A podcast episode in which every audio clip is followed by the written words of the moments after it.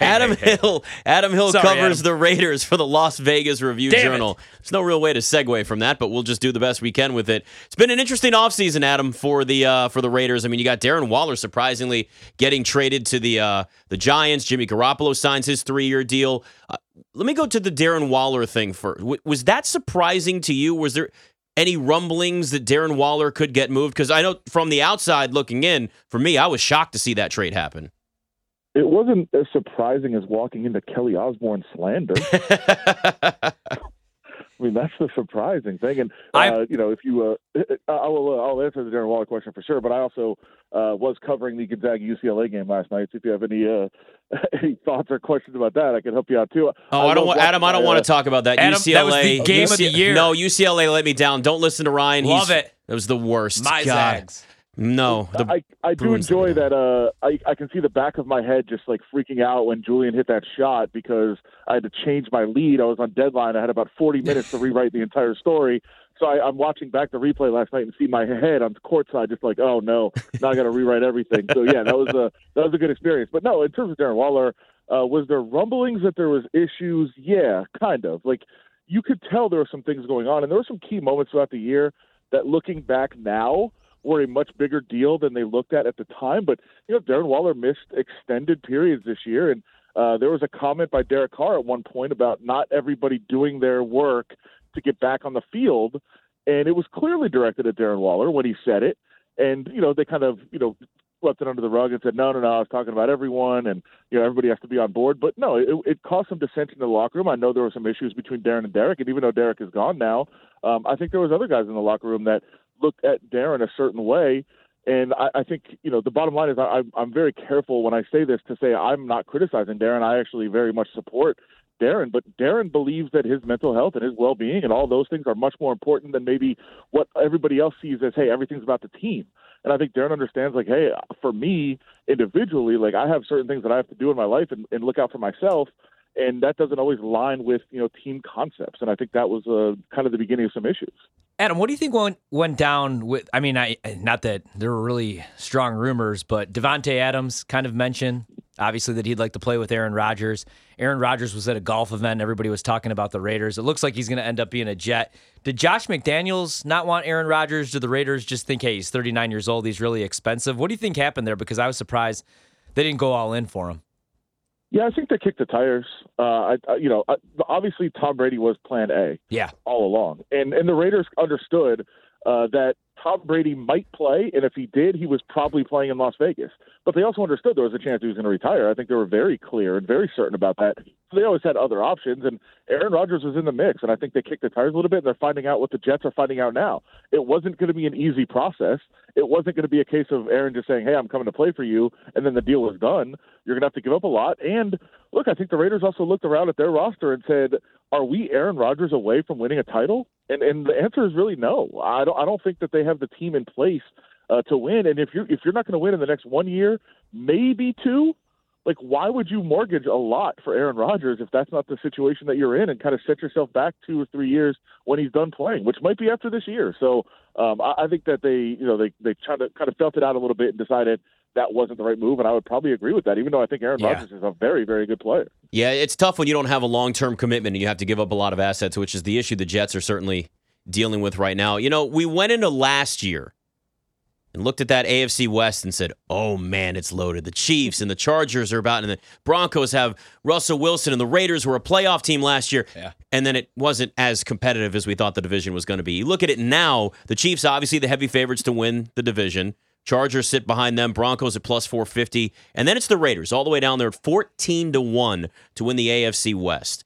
Now, I'm not looking at that team as a you know division winner over the Chiefs or even the Chargers, any of that. But I do see a team that at least has potential, I think, to be more competitive than where they were last year. When I watched it again from afar, and you were up close to this, so that's why we've got you. Uh, we, uh, it seemed like Josh McDaniel started to at least figure it out a little bit. Where at the beginning it looked like he was in over his head, and you're going, "This guy can't coach. He's clearly not a head coach." And then started to feel like he realized he doesn't have Tom Brady anymore, and it's more of let's work with Derek Carr. Now you got Jimmy Garoppolo. What are the expectations for this team, given the fact that you've I, don't know if we've upgraded. I think maybe it's maybe even at quarterback with Derek Carr, but Derek Carr two years ago, man, what, what he did just to be the leader of that team to get them to the playoffs with everything going on off the field. I just I find the Raiders so interesting to me because they've made some changes and there's some talent there, but it just feels like after last year there was so many unfulfilled expectations. For sure, and I, am sorry to keep answering things that you're not asking, but aren't we about to th- do the same thing with the AFC East that we did with the AFC West last year? Yes. Yes. Yeah, I think you're right. Yeah, I think you're actually right. I think we're about to do that. Um, yeah, in terms of the Raiders, look, I, I, think that they're in a tough spot. I think they're in a really tough spot. Last year, I thought they made all the wrong moves, um, and I was, you know, kind of on an island screaming by myself that they took over a team that made the playoffs that needed to be reconstructed. But because they had just made the playoffs, everybody was like, hey, you're a player away. You're two players away. Make some moves and get better. And I don't think that's what they should have done. If you look back to two years ago, they got in the playoffs because they won a bunch of games against backup quarterbacks and on fluke plays late in games, right? And the record was not what it should have been. They had a better record than they should have because they kind of snuck their way in in a couple of games and somehow overcame some crazy things that happened off the field to make the playoffs and all of a sudden you have fool's gold and you walk in and, and you you treat it that way. Now I think they should probably be going in the other direction to rebuild, but I don't think that McDaniels and Ziegler have jobs if they step back like they should. Like they should completely tear this down and try to play for two, three years from now, but they don't have time to do that. So I think they're trying to patch some things together, try to make it work as much as they possibly can to be competitive. And they know that still in two years, if they draft a quarterback this year, they develop them, maybe they can compete then but they can't just throw everything away. They can't tear it down in that way. So they're just trying to piece it together. And if you look, a lot of the contracts they're signing are one year, maybe two years. Like I think that they want to create a lot of contracts that are going to expire, that they can develop some young players. They have 12 draft picks, draft a bunch of guys to go with the guys you drafted last year, and when they're ready to really compete in a year or two, now you can add a whole bunch of players in free agency. So I think that's how they're constructing some of these offseason moves. Who would you prefer, Will Levis or Anthony Richardson? As far as like two guys that might be projects, Richardson probably more of a project, but has the higher ceiling. Levis had a great, you know, pro day obviously today throwing the football. Who would you prefer? You know, obviously because they're most likely not going to start until next year, maybe the year after. Yeah, look, I might be the wrong person to ask on this because I'd probably prefer either of you two over Will Levis. well, uh, I, so I, can play. yeah, but you're injury prone, Ryan. So I don't know if we I want a, you I got there. a bum hip at him, and I'm really hungover today. okay, well, uh, that probably won't work in Vegas, so I'm going to avoid drafting you. Yeah. Um, yeah, uh, look, I'm an Anthony Richardson guy for sure in terms of um, how he projects, how he could potentially play. Um, I think he's a guy that if you take a shot at him, you can develop him. I also don't think they're going to be able to get him. Like I don't think that's going to happen. I think that uh, they're they're more eyeing what they can do in the second round because they did feel around a little bit for the first pick. They're not going to get that. Obviously, Carolina's got that, and I think C.J. Stroud is going there. Mm-hmm. Um, then does Bryce Young go to Houston? Probably. And if if uh, Richardson is still there at four, I think the Colts take him, and then you got to look and see if somebody's going to draft up and you know trade up and get the third pick from the Cardinals and maybe take a quarterback there. Uh, so uh, you know you could have the top four gone right away. I know that there's other guys, there's second round guys that the Raiders certainly have their eyes on, and I think uh, believe can develop. But then again, you've got a guy like Hendon Hooker, who I think the Raiders really, really like and would love to have in the second round, who's now all of a sudden mocked in a couple spots late first. So, you know, could you get the guy in the second round that you want? I don't know, but uh, I think it's more likely that they take a guy in the second round, especially with Garoppolo in place now, uh, to do that. And I think really quick, one of the real uh, things that was maybe missed uh, nationally by the signing of Garoppolo instead of Carr, if you say, hey, look, they're kind of a parallel uh, move, you're not really going up with with Garoppolo. Well, I think Garoppolo is much more likely to be willing to work with a young quarterback than Carr would have been. Yeah. And I think that was part of the reason that you bring Garoppolo in. What's the feeling so far on Josh McDaniels as a head coach there? That's what I wanted to hear. I, I, think, I think I'm, I think I'm higher on him than most. Okay. Um, I think I understand kind of where he's trying to go, um, but there are a lot of things that you leave just kind of confused. And every time I think, hey, look, I like what he's doing here, I like what he's doing here, then all of a sudden you say, wait, I am not so sure anymore. Um, and it, look, you also have to look at it as a combination with Dave Ziegler, his very close friend. You know, they've been very close since college. They came here together. I think Dave Ziegler is a guy that a lot of people are very high on. I'm high on him for sure. Uh, but they are a package deal, so they kind of work together in tandem. And um, you know, I, I think if you trusted Dave Ziegler, you kind of have to trust in, Dave, in Josh McDaniels too. Uh, like you said, I think there were some signs last year of, of maybe learning some lessons, and then this offseason you say, oh, wait a minute. I know the move that they just made is very is very much comparable to what they did in Denver in terms of a long-term uh, long snapper that was very popular in the in the clubhouse uh, was just cut, and they moved on to a new guy. And and I think a lot of people are like, wait, what is this about? This is this is more Denver stuff coming from Josh McDaniels' regime. So those are the kind of things you say maybe he hasn't learned the lessons, but I do feel like talking to him, being around him every day, like there are a lot of, less, a lot of lessons that he learned, and I think there is a lot of potential there for him still. What do you think the ceiling is for the team heading into the season? And I know we still have obviously have to hit the draft. We don't even know what the roster is going to look like. But in a tough division, even if it's not as tough as we thought it was going to be last year, I actually think it's going to be better this year. Now that Justin Herbert has a real play caller Mm-hmm. that'll let him push the ball down the field. We'll see what Sean Payton does in Denver. I'm not making that mistake. Oh, I again. think they're going to be better. But what do you think the ceiling would Yeah, be for the. Raiders? Like playoffs, maybe, or just you know seven, eight wins and kind of get your quarterback of the future.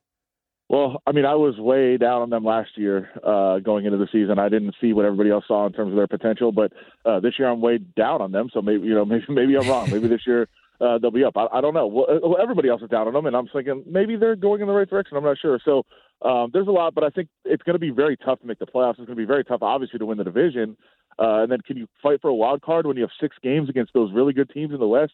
It's not going to be easy. You've got a road game in Buffalo, which could potentially be in Europe, I guess. But um, you know, you've got a, a pretty tough schedule uh, in terms of who you're playing and where your road games are. So I just think there's a lot of obstacles in their way. Uh, again, my my recommendation, if I was you know with the organization, if I was a fan of the team, which I'm not, I just cover them, but uh, I'd want them to lose every game they possibly could and try to draft Caleb Williams next year. But I don't think that's Yeah. what the direction they're going. I'm Man, with you. there. Everybody would love Caleb Williams, that's for sure. Got about two minutes left here. You said you were at the you covered the uh, UCLA Gonzaga game. Uh, is is this the year for Gonzaga now? I mean, it's as wide open as it could be. That their defense is the worst it's been in 16 years. Yet they just continue to just find ways to win games. What do you think of them? Uh, as somebody holding a Gonzaga future, I want to say that it's not. I don't think they can do it. I don't want to jinx it. So no, they can't. Um, I'm with yeah, I, look, this is the year that this is the year that I thought that they could do it. And look, I talked, I covered the Gonzaga uh, West Coast Conference tournament here in Vegas when they played over at the Orleans, a mile away. I'm at T-Mobile right now, uh, where they're going to play tomorrow. Um, a mile away, they played the West Coast Conference tournament. I told, I said to Drew Timme, you one thing you've never done in your college career is enter the tournament as anything but a one seed. This is the one year that you're not a one seed. And he laughed. He he re- just laughed right away. He said, "Oh, I know." And he's like, "This feels really really good." And I talked to him again today and said, "Hey, do you remember that conversation?" And he said, "Oh yeah." He's like, "W- "We knew coming in this was the year. Like yesterday was the first time they ever wore their blue jerseys in the tournament. They weren't the home team. They weren't they weren't the favorite high seed. It's the first time it's ever happened in a tournament game for them. Uh, and he said it just it just feels different, and they they don't have that pressure on them. So um, I think they've got that. But that being said, man, UConn has looked good, and they looked unbelievable up close yesterday. So I, I'm very interested in this game tomorrow. Yeah, I made sure to jump on UConn to get a future in them winning the title because uh, Kansas and UCLA now have let me down. So it is what it is. Adam Hill, Las Vegas Review Journal. Great talking to you, man. This was fun. Thanks, man. Of course, anytime. Sounds good.